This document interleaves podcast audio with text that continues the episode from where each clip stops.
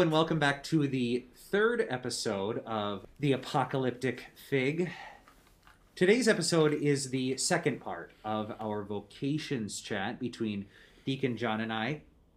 We are recording this on Thursday, November 5, following the November 3rd presidential election. So, anxieties are high. We still don't have answers. We're getting more answers, but Anxieties are high, so are stresses. So we're just going to take a little breather. We're going to chat about discipleship, mission, God's hand in our own lives.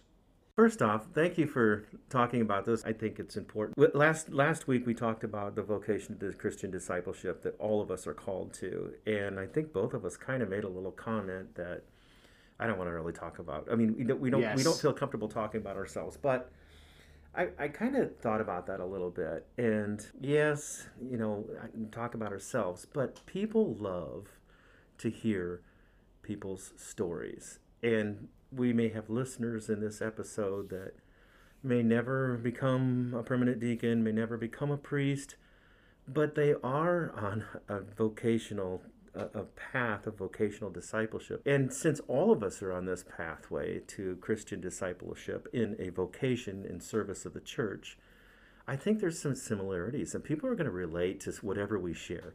And it's fun, maybe not for us to talk about our own journeys. Well, it's not that big of a burden, but it's it's really really intriguing to hear other people's stories. And I mm. think hmm. people like to hear that because I love to hear other people's.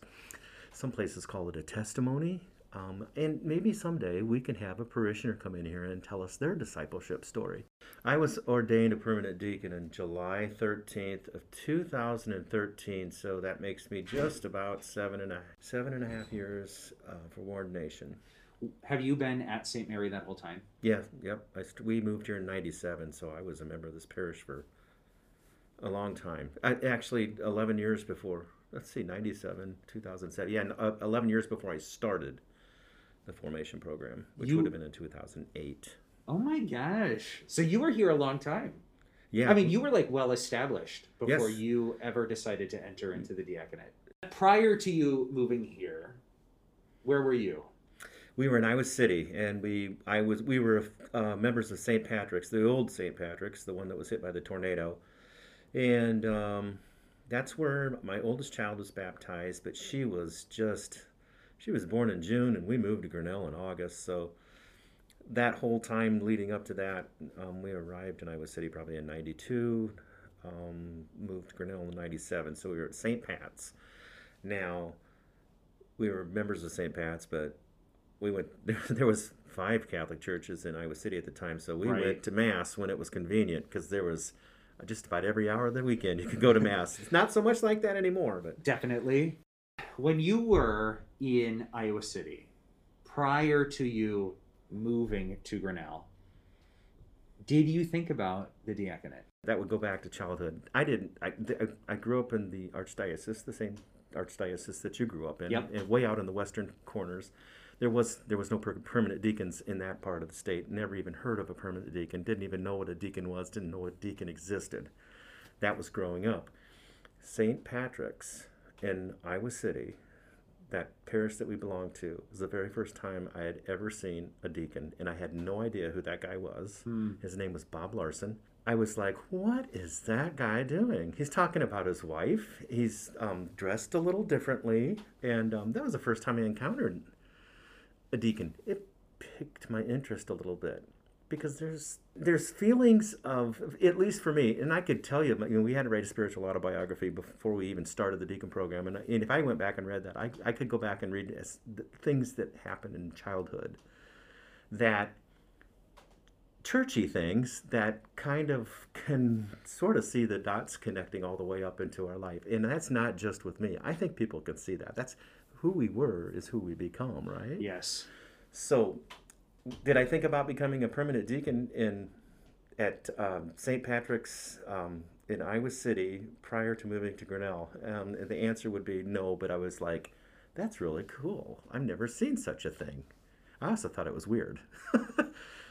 so you didn't have you didn't have a deacon Did at not. your parish up in the archdiocese. No, and you have to realize that I grew up, um, when I grew up, I graduated high school in 1986. And if we could look back in the history of the diaconate in the Archdiocese, I don't think it started, was restored until 1980. Gotcha. And I think there was just a, I mean, a tiny, tiny fraction. I mean, a handful, if that. When do you earnestly start feeling it? Well, And was it instigated by Deacon Bill Olson? It was instigated by the two permanent deacons we had this at this parish, Gotcha. and it wasn't it wasn't a hey, I want you to become a deacon. It was um, becoming involved with the parish. When we moved to town, it was a wonderful experience. It was a wonderful time in our life. Um, we had a new newborn baby. Um, we, we had a welcoming parish. Um, it was a small parish, which is much easier to get involved. Yeah. Deacon Steve, who is now Father Steve, was they were very involved with the parish. We were involved with the parish. They're example to me. And there was a couple of times where Bill Olson kind of grabbed me off to the side and he says, "Hey, you need to think about this. There isn't a program right now in our in our diocese, but hey, you know, you need to, you know, you don't don't close your mind off to the possibility, you know." So that's so yes, the deacons of this parish, and that was kind of that and the, that and a strong desire to serve the church in some capacity, which is what everybody that is on the path of a vocational discipleship is experiencing, no matter whatever their vocation is. And I had that tug, and that's where she went. When you made the decision, was the decision to just go and see if that's what you wanted? Or when you made the decision, was it a, I am pretty darn sure that this is part of my vocational call, part and parcel of my discipleship, and so I'm just going to go and do it? Inquiry, which is what we called it at the time, and I think they still do, was very structured. And so there wasn't a like, hey, I'm going to become a deacon, because that's not how things like that work. And hey, I'm going to become this vocation, because it's a path, it's a process, it's a formation, it's a, most importantly, it's a discernment. And it's not just the discernment of the individual, it's also the discernment of the community, which is the greater community of our diocesan church. So there wasn't a switch, there was an inquiry, and then there was this random phone call. Deacon McCoy called out of the blue. I happened to be at home, and he says, Hey, your name has been given to us, probably from Bill. Would you would you please go over to Newton and just come and listen? I went over to Newton, and there was probably, gosh, I don't, I can't tell you. There's fifteen couples there throughout the entire process of formation, from the moment that I thought maybe that's something I could possibly consider looking into, it was always a process of discernment. It was a never, I'm going to become this. There were some times where I was, I'm not kidding, there were some times where I was saying, please, Lord, close the door on this, you Mm. know, because I, you know, it, it, it's me getting in the way I know we choose our vocations, but it was me. I was like, you know, I don't know if I can do this. I don't know if I want to do this. I don't know if I'm worthy of placing. And I don't mean I'm not trying to exalt deacons. I, I, there's might probably somebody better for this than me. You know what I mean? God calls us as we are, right? Strengthens us as we move along. Yeah. How did Sherry feel about it? Very open to it. It wouldn't have. You know. You know the answer to that. Well, I know that the formation process for the priest is very structured. The discernment of the community is very structured. The the the uh, discernment of the individual um, seeking the priestly vocation is very structured. There's an extra element for a, a permanent deacon. Exactly. Is the other person that's exactly involved. is the wife and also if the deacon has like chil- has children Yeah. has a family Yeah, and like a full-time job and everyone's got a full-time job this is true. like Yes. those are all these factors that i did not have to think about at all Exactly. And if there's and it- throughout the process, these interviews were not. We had psychiatry uh, psychiatrists interview both of us as a couple. Um, several people. This was before we even started. yeah And if there was any inkling, and these people are professionals, by the way, if there was any inkling that Sherry was not open to this, you're going to have to find a different vocation.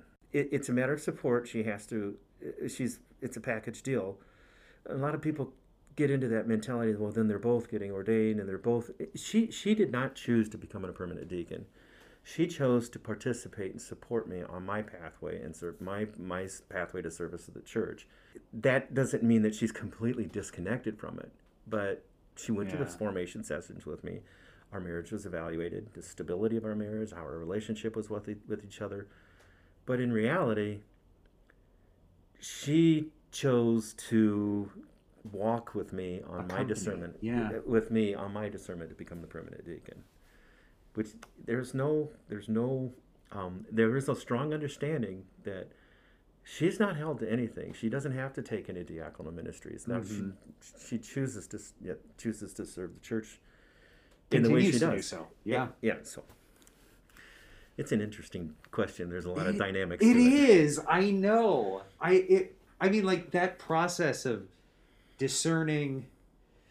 Am I called to this like very real, very specific ministry of the church, and that is to be uh, to be at the service of the church while working, having a wife, having children, which are all like- vocations uh, I don't know, like taking care of a home, all of these things whereby you don't you don't work full time for the church I don't know as like a job.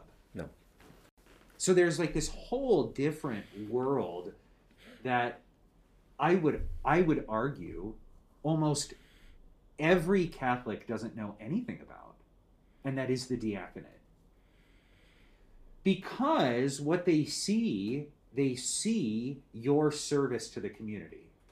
Whether that's baptisms, wedding prep, weddings, celebrating Mass with me, preaching. But they don't know all of this other stuff that you are going through and discerning through, which is family life and jobs. And I just think maybe maybe the church ought to do a better job at at chatting about the diaconate a little bit more.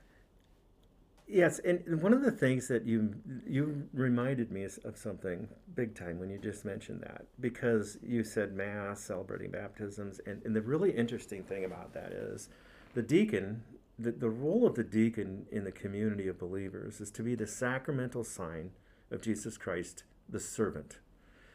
So the liturgical stuff are what the vast majority the and when I mean litur, liturgical stuff I mean um, the things that you just listed. When people see the permanent deacon, they usually see him at Mass, but that is just not even close to what the meaning of the deacon is in the church. And some deacons are blessed to have more time on their hands, but the service side of it, it's, it's word and service. And a huge chunk of a deacon's ministry is centered around things that people don't see. Now, I mean the ministry to the church. There's a lot of us deacons in my, our diocese are, that are blessed with retirement, and they have a much bigger role in the ministry of service. Um, some of them are almost doing it a full time basis, or they are, and they're not employees of the church. There are some who are employees of the church. And then there's the rest of us who we have to gauge our family life, our vocation, or our careers, uh, our way we're going to manage our home with uh, aside from all that liturgical stuff, which is just a tiny, should be just a tiny portion, the service that we do for the church, that that's influx constantly for a de- permanent deacon, wherever his stage is in life. And right now, I just exiting um, a period of my life where kids are going to be leaving the home. Freedom, freedom, a little more freedom. Yeah. I don't need Yeah. freedom. And, and and you know then then the ministry then the evaluation of the ministry will have to be taken down by me and my pastor and my and and my bishop and spiritual direction. Well, okay, now maybe what am I going to do next in in in within the vocation of being a permanent deacon? What service avenue am I going to take in in the name of the church, as as as I can be that exercise my role as the sacramental sign of Jesus Christ the servant in the in the community of believers. So there's a lot of things that a deacon does that is not in the liturgy. The liturgy's it's one hour a week, right? It's just like, and it should be that way with everybody, by the way. And, and it is. It, it, and, and I'm not saying it. And sometimes deacons have free time. Sometimes they don't have free time to do all these things. And it depends on your job. There are deacons that are truck drivers, over the road truck drivers. Now they can take that ministry with them. This constant discernment of what are my gifts matched with what is my time, my availability, what are the maybe what are the pressures that I have at work and at home right now that would maybe hinder or allow me more time. In that sense, from where I am coming from as an ordained priest, the diaconate has a lot more discernment to it, a lot more processes to pray and think through and to talk through. Because when I want to make a decision about the way in which I am living out my ministry, I don't have to talk to anybody except my spiritual director. You and deacons in general, if they are married, have to process those things with your family, with your workplace. Do I have the time? And so I just want to thank you for for all of that, for for the time that you are able to gift not only to the church but to my life and improving the way in which I encounter people because it's it's a good way it's a great witness. Diaconate is a great witness to the church. It's the symbol of service. It's this symbol of ongoing discernment. It's this symbol of faithfulness even if we're struggling, right, or triumphing, this process of moving through our vocation is so much easier to see in the diaconate than it is in the priesthood, I think. Because once I'm ordained a priest, then I'm a priest. Right? And so I'm given a parish, and hopefully I do a good job at that parish. But deacons have a job and they have a family. And so all of these factors are coming into play. And yet here you are continually serving with me on Sundays, celebrating on the weekends with baptisms and weddings, journeying with couples, being a evangelizer in your word and in your love and in your deeds at work in your neighborhood. And so there are so there are so many more factors at play in the life of a deacon than there are in the life of a priest. You need to give yourself more credit, Father. Well, it's not that I don't want to give myself credit. It's just that my life as a single man, wedded to the church, instead of having a full time job and a whole separate family, is much different. Oh yeah, it's different. I, yeah, I would. You know, I've been told that. I don't. I've been told that the permanent diaconate um, is, um, I, you know, it, it may be the it may be that middle ground between the priesthood and the vocation of married life, kind of like because you know deacons are clerics. They're they're considered clerics in the church. There are we do receive that. So it, it's kind of a middle area, like you say, it is. Um, one of the things that I, if I can get this across to people, the vocational life of a deacon is not much different from the vocational life of, of, of, of, a lay Christian disciple of Jesus. Sure. Because we're called to service, right? Yes. With that in mind, 95% of the vocational life of the deacon is experienced by that individual deacon away from this building. And it's a reminder to ourselves, all of us, that we are out there in the world, different than a priest. Now, and I'm not talking about deacons only, I'm talking about all people that have a Christian vocation. When we're out there, we are all the sacramental sign of Christ the servant to the people we encounter. And I run into that a lot at work. Um, the minute people at work find out I'm a deacon, all of a sudden I'm engaging in conversations that I would not probably be engaging Sure. in if they were not Sure, not sure. aware of what I was or who I was or what my vocation was. It's structured. It's a structured, identified vocation in the church, and that's pretty much the difference, except that there's a, the sacramental side of that. When we go back to that question you had me about what, when was I called to a deacon, and I kind of explained my first understanding of what a deacon was. Even when I first got to town, Bill and Steve, my connection with them was here. But as I went through formation and as I've grown as a deacon, I've come to realize that that encounter that I had, that example with those deacons, was so limited to this building. I had no idea. There's this there's this whole outside world that we have as a vocation, is, and then then you realize, well, wait a minute, that's just not for deacons. That's for all of us there's nothing that says one of our parishioners cannot be a, a do prison ministry. Absolutely. there's nothing that says they can't do communion services at the prison because that's all I was doing. Yeah, right. So. Absolutely. I remember when I was uh, growing up in Minnesota. So I grew up in Minnesota. My okay. family and I. Uh, in we lived in the diocese. We lived within the diocese of St. Cloud, which is just about an hour north of the Twin Cities. And in my childhood parish, Immaculate Conception in Becker, Minnesota, we had a deacon. His name was Greg Steele. He just he just died maybe about a year ago. But Greg and his wife Kathy had children like my age and my older brother's age. Kathy was the she was the like administrative assistant for the parish and then Greg was the deacon, but he also worked.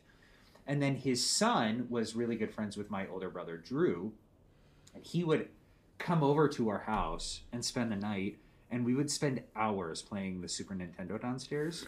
and like those are my first memories of the permanent diaconate. Just how cool and what a gift Greg was to our family's life. Greg and Kathy both were to our family's life because he was a cool guy and he was so personable, so kind, so gentle, and also just a legit dad that was my first introduction to the diaconate.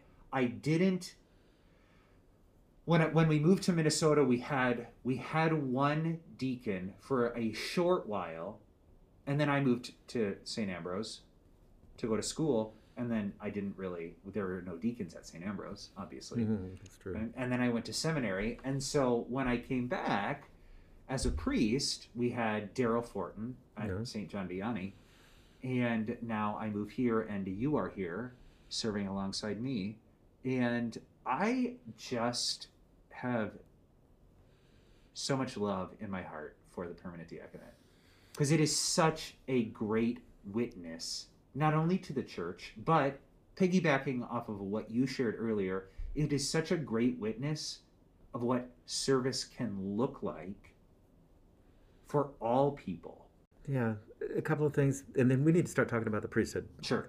But um, it, you mentioned Daryl, and I'm sure that your experience with Daryl was much different than it is with me because he's at a different stage, and uh, I don't want to make. yeah. He's in a different. Completely, he's retired. Uh, yeah, so his ministry and it's a much bigger parish too. But you mentioned something. And you said dad, and that's something that that I the last thing that I think we probably could talk about with with with the permanent diaconate. There are there were three people in my three men in my class, couples in our class that had small children. Everybody else had grandkids that were older. Some of them had grandkids older than my kids. One of the things that that that uh, is really interesting about the diaconate, and I've thought about this over and over and over. My wife got got a say. She had a say whether we went through this. My kids didn't. Yeah. They didn't get a choice. Sure. And one of them was, you know, Josh, the youngest. I don't know how old was he. He was just. I remember him running around the we didn't have a classroom yet, and Bishop Amos was there, and we were celebrating Mass. And I remember Josh was either three and a half or four years old, and Bishop Amos was with us celebrating Mass, and he's running around in that library at Assumption with the bishop's mitre on his head. And Riley's chasing him with his crook, with the bishop's staff and and Bishop Amos is just laughing, and I'm mortified. Okay, okay. So my kids had a very interesting experience because they did go to every formation weekend. Yeah, they did some kid stuff. They didn't get to say no. I don't want you to become a deacon. We talked about it, but they were young, you know. And now I, I can't undo it. I don't sure. want to, but you mentioned the kids, and that is a whole different dynamic that maybe could be explored a little bit more in um, the discernment and formation process of deacons. Before we move on to the priesthood, do you and your kids talk about it? Do they ask questions about it? The kids, Or did they? it's a reality. You know, they were so young. It's a reality for them. They were steeped in it. And now it's been a, a long period of time. And we've had kids in middle school that have graduated and now they're graduating from college. So they, they were steeped in it and it was an experience for them. They piled in the car. They went to Davenport. They spent the weekend there with the other kids and they came to Mass with us and we celebrated as a community. So it's part of their growing up. So there's not any curiosity as what a deacon is with them. They know. So, Father, can I, I, I don't want to hijack this, but can we go back and, and, and can I ask you, what's your first encounter with a priest? Baptism, right? Just kidding. I don't remember anything about church until probably not. I'm I was nine. Okay. I remember very vaguely having my first communion. There's a picture of it. My parents have a picture of it of me receiving my first communion with them behind me. But my earliest memory of church is living in Minnesota, going to Immaculate Conception, and sitting in the front row because my parents always made us sit in the front row.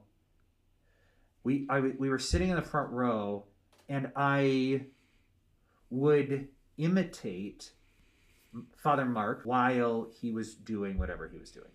And I told my mom at that age, nine, that I wanted to be a priest. Not because I knew what priesthood was, I didn't even know what going to church was about.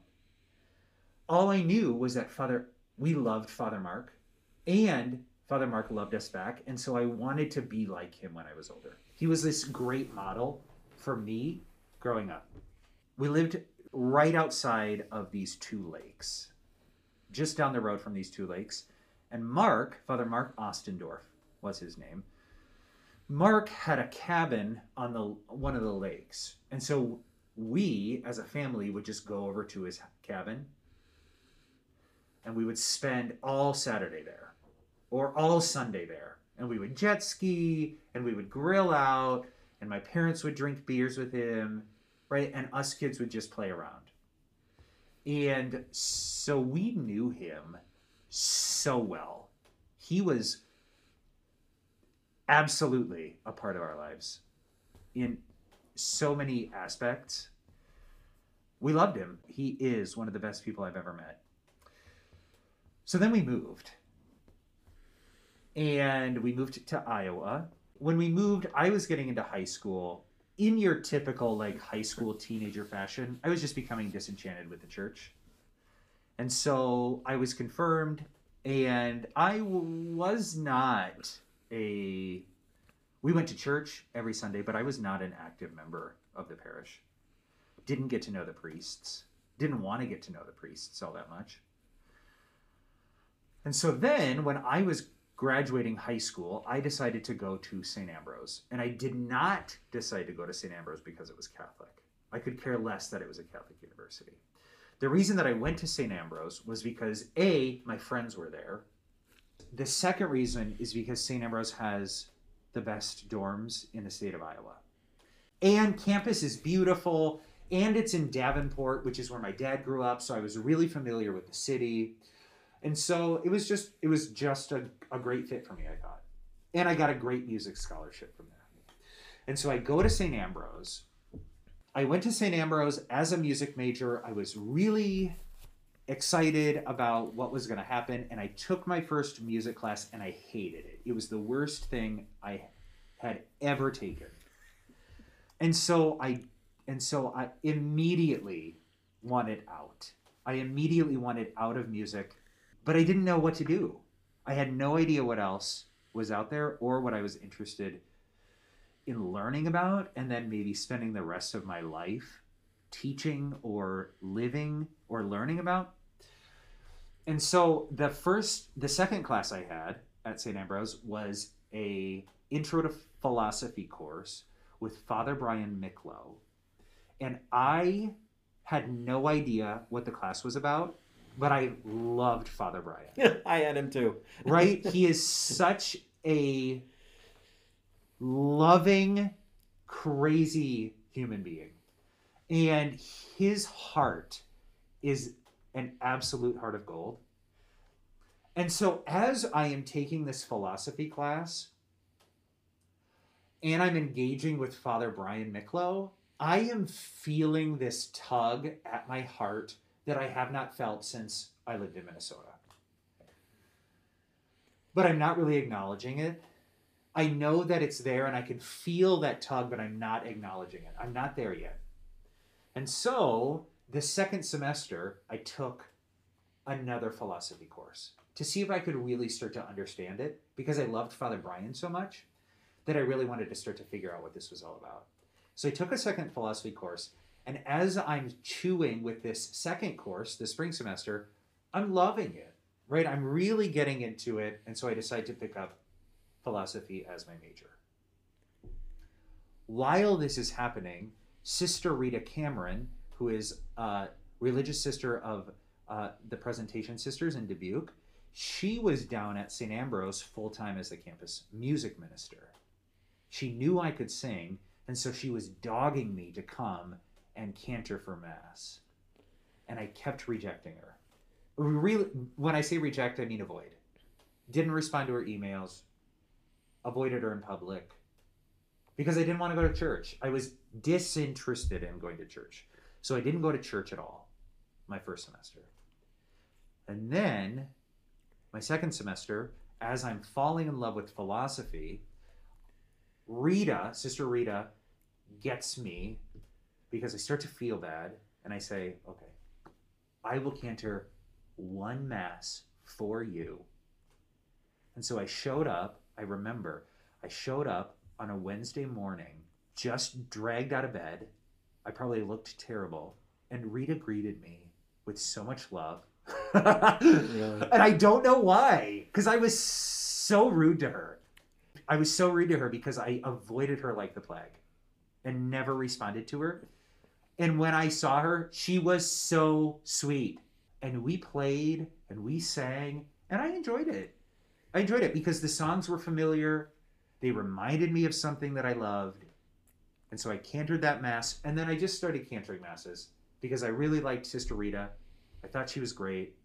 But I was also, at that time, not all that wrapped up in the faith, right? I went to church, I received the Eucharist, but it wasn't that I was all that into it at all. And so I got to know in that process by going to church, I got to know Father Chuck. And it was Father Chuck who really sealed everything for me.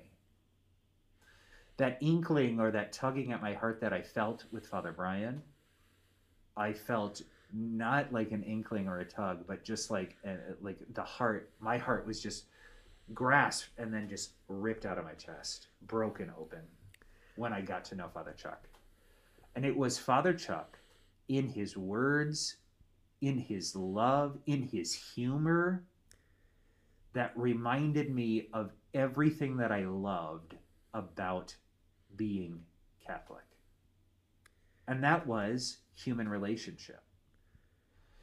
And so as I'm getting to know Chuck and Rita and Sheila Delury, who was part of the campus ministry, I am just falling into being there all the time, being at the church all the time, hanging out with Father Chuck, Sister Rita, Sheila. And as I'm falling in love with them, they are showing me how to fall in love with the church. And all of these aspects of my faith that I just didn't acknowledge, wrote off. And to this day, I will always credit the rebirth of my vocation to Father Chuck, Sister Rita, and Sheila Delury. It was felt first. God placed it in my heart first with Father Mark in Minnesota, but it was those three individuals who reminded me of everything that I felt from God when I was nine. And then from then on, I just committed myself to being a part of the church. And that doesn't mean I didn't struggle with belief and faith, struggle with church teachings, chewed on them, fought about them, argued with them, right? Yeah, yeah that's cool. And yeah, and then I get into my senior year of college. I have picked up a theology major at this point. So I'm a philosophy and theology major. I want to teach full time, I want to be a professor. And so I take the GRE. And the night that I took the GRE, I called the vocations director because in my heart, I knew that it was not the right thing to do. I should not have taken the GRE. I kept pushing and pushing and pushing it away from me. And then I took the GRE and I got home and I called Marty Getz, who was the vocations director at the time. And I just thought, I am not doing what I need to be doing right now. I'm not focused on what I need to be focused on. And that was a huge loss for me because I was so thrilled and excited to get my master's degree, to get my PhD, and then to start teaching theology. I was so excited about it. And so it was a huge loss when I acknowledged that I really needed to pursue this path into seminary. In, in, inject that a little bit, right? Interject now. Yeah. That we'd mentioned last week about. Um, I, I think we talked a little bit about when you when you're in the discernment path of a vocation. Remember, we have mentioned that this there's sacrifice involved, and it sounds like you're explaining that that um, that's that sacrifice that hap- one of the sacrifices that happened. So yeah, that's great. Go on. Yeah. this is great. So I experienced this loss, but also in place of this loss, I also am experiencing this new freedom where I have closed one door, a door into this great future that I thought I was going to have. And in its place, God sets me in this path that is not clear, but is wide open. It's no longer just a doorway, it is this massive winding path ahead of me that I now have to figure out with Him, with all of these people by my side as I walk down it. And so, the night before my graduation from St. Ambrose, I'm w- taking a walk with one of my best friends, Sarah. We're walking around campus, and I'm just telling her how terrified I am about going to seminary in the fall. And she says to I she says to me, "Would that we could all go to seminary and figure out what it was that God was calling us to." Why don't we make it mandatory for every single person to go to seminary and figure out what it is that God is calling them to? Because seminary is this huge stretch of time whereby the only thing you're doing is learning how to discern. So I go to seminary, I absolutely hate it, and I end up falling in love with God more and more every day. My first day at seminary, I was helped into my room by one of my other best friends at college, Erin. She was living in Chicago then. I went to seminary in Mundelein. And she helps move in. We go out to eat. And then she leaves. And in her absence, I crumble. Because I'm in a new city. Well, I'm in Mundelein, which is just north of Chicago. I know zero people. I am so uncomfortable. I'm terrified. I have no idea what God wants for me in my life. And so what I do is I want to run away. And as I'm figuring out, okay, do I want to pack my car up and just leave now, or do I want to give it a day and then leave tomorrow? as I'm thinking, that's hilarious. as I'm processing this, processing like how I'm going to leave seminary, I have a knock on my door. That's by the way, that's so rational. I know, right? Exactly. So I'm high on anxiety, stressed out to the max, kind of how like we all feel right now in the midst of this election. I hear a knock on my door. He said he uh, he knocks on my door. He introduces himself. He says, "Hi, I'm Radley. I'm your next door neighbor." I shake his hand. I say, "It's nice to meet you. I'm Ross." He points to the closet and he says, "Aren't these closets the smallest thing you've ever seen?" And then from then on, I felt great. I felt so fine. It was like in this person, Radley, who is one of my best friends. Can I ask Ever. a question? Was, Yeah. he, was he at your ordination? Yeah, he was at the Okay, ordination. I, I was too, and I remember seeing him. So, Yes. okay. In Radley, I was visited by the only person that I needed to see at that moment, and it was Christ. Just this consolation whereby I know that I am not alone and that everything, while it might seem absolutely disastrous right now, everything is going to be okay. Take a breath, go to bed, wake up tomorrow, do it again. And so as I journey through seminary, it is not my fa- it is not my favorite place. It is not my favorite time of my life, and the reason being is twofold. First, it is incredibly difficult in that you have to process all of this stuff in your heart and on your mind and figure out if I can reconcile everything that I am with everything that God is and be a priest of Jesus Christ. So that is, in and of itself, a massive burden, a massive undertaking, and a lot of prayer. And so it's exhausting.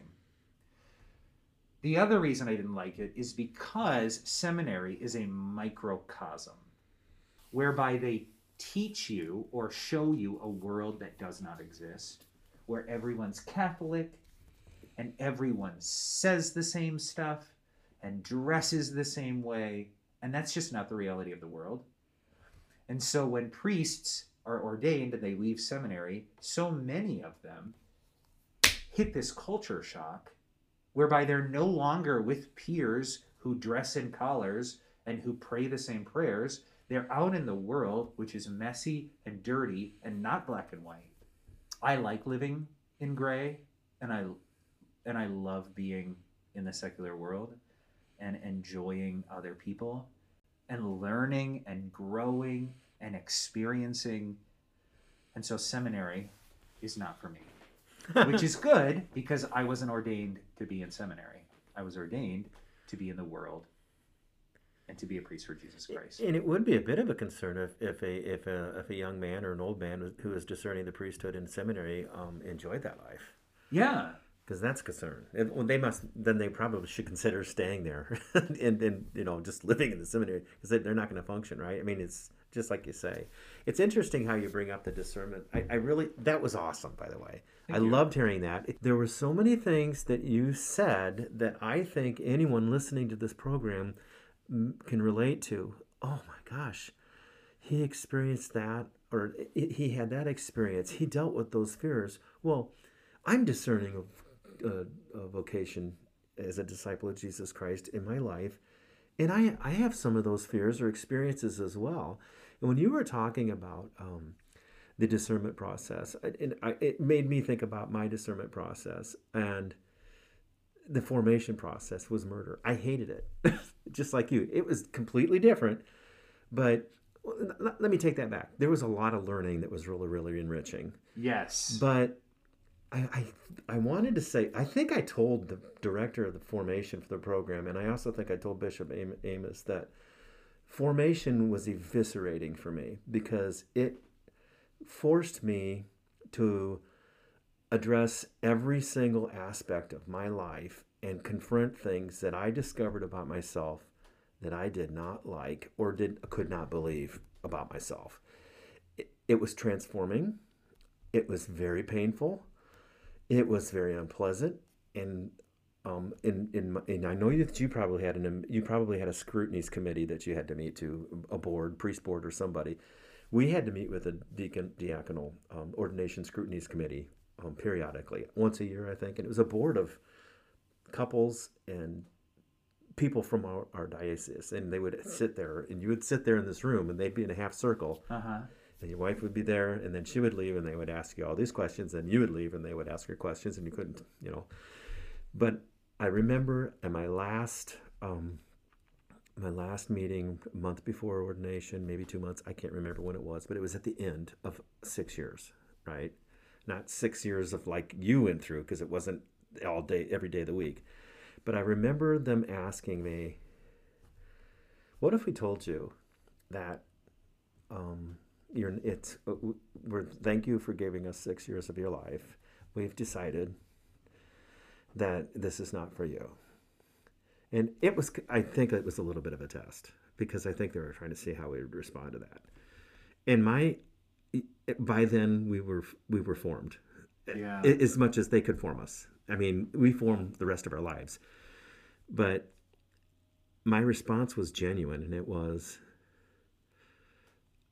um, I said I could have, you know, I could have, I could have, you know, missed a lot of the, these pains by not going through this process, but if we find out today that this is not for me, and you're telling me that, or next week I wake up in the morning and say this is not for me, this last six years, even though it was more painful than anything, was the most enriching time of my life.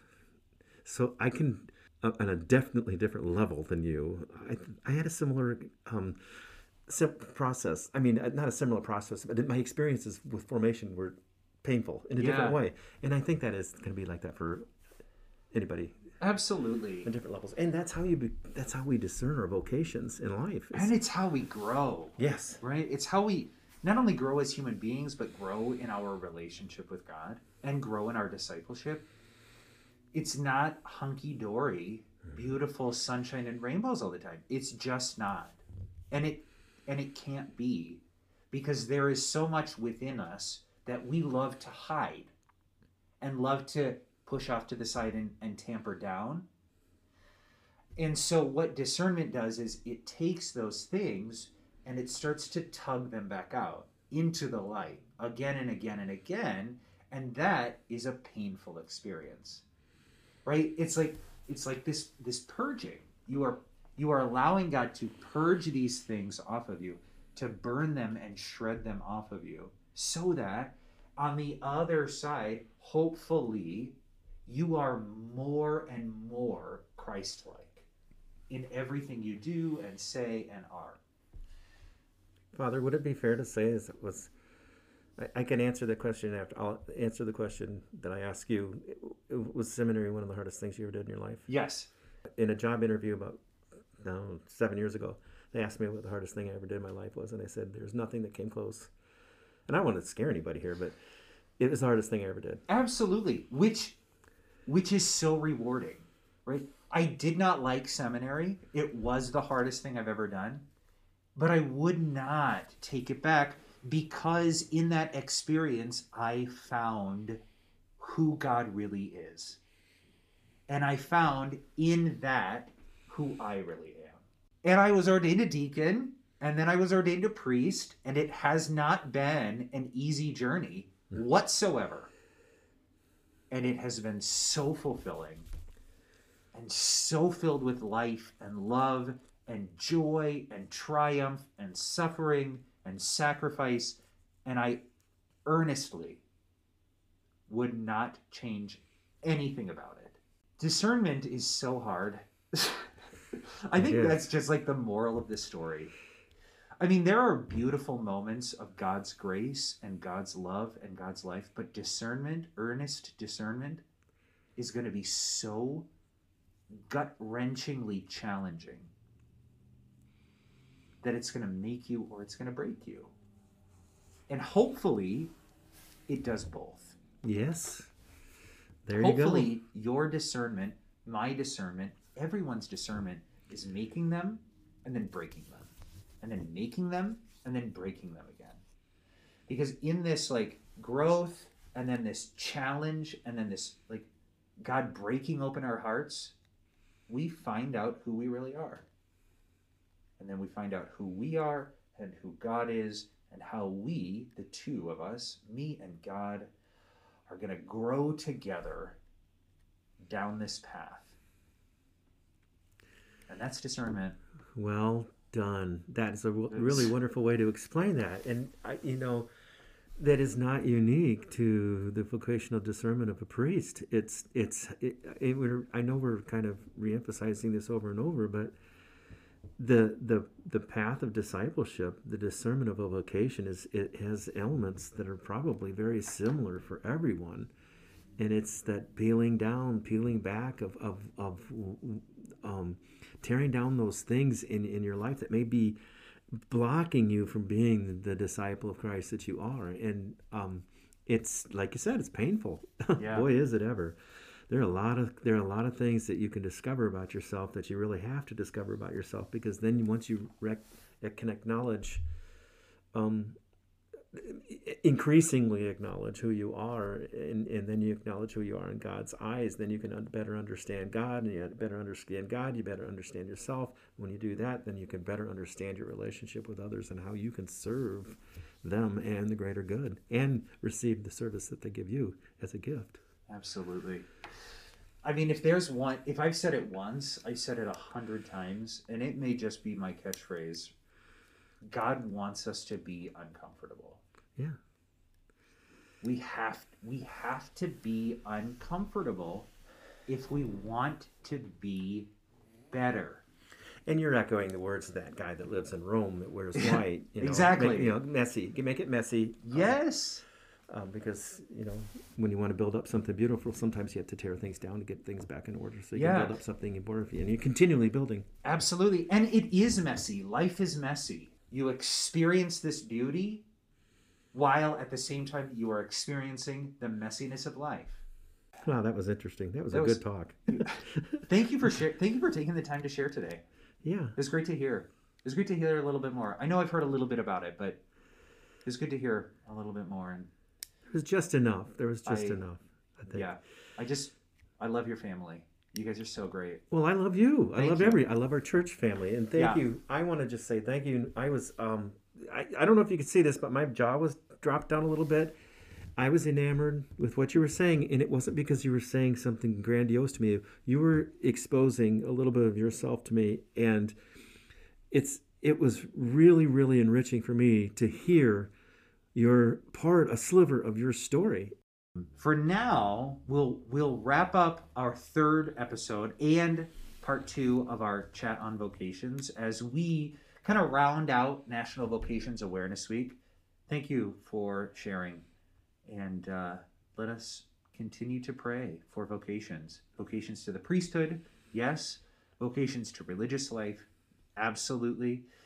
But vocational discernment for all of us as we all struggle to figure out what it is that our paths of discipleship need to look like, might look like, and what God wants them to look like. So keep all of us in your prayers, and we will keep all of you in ours. Thanks, John. Thank you, Father, and God bless.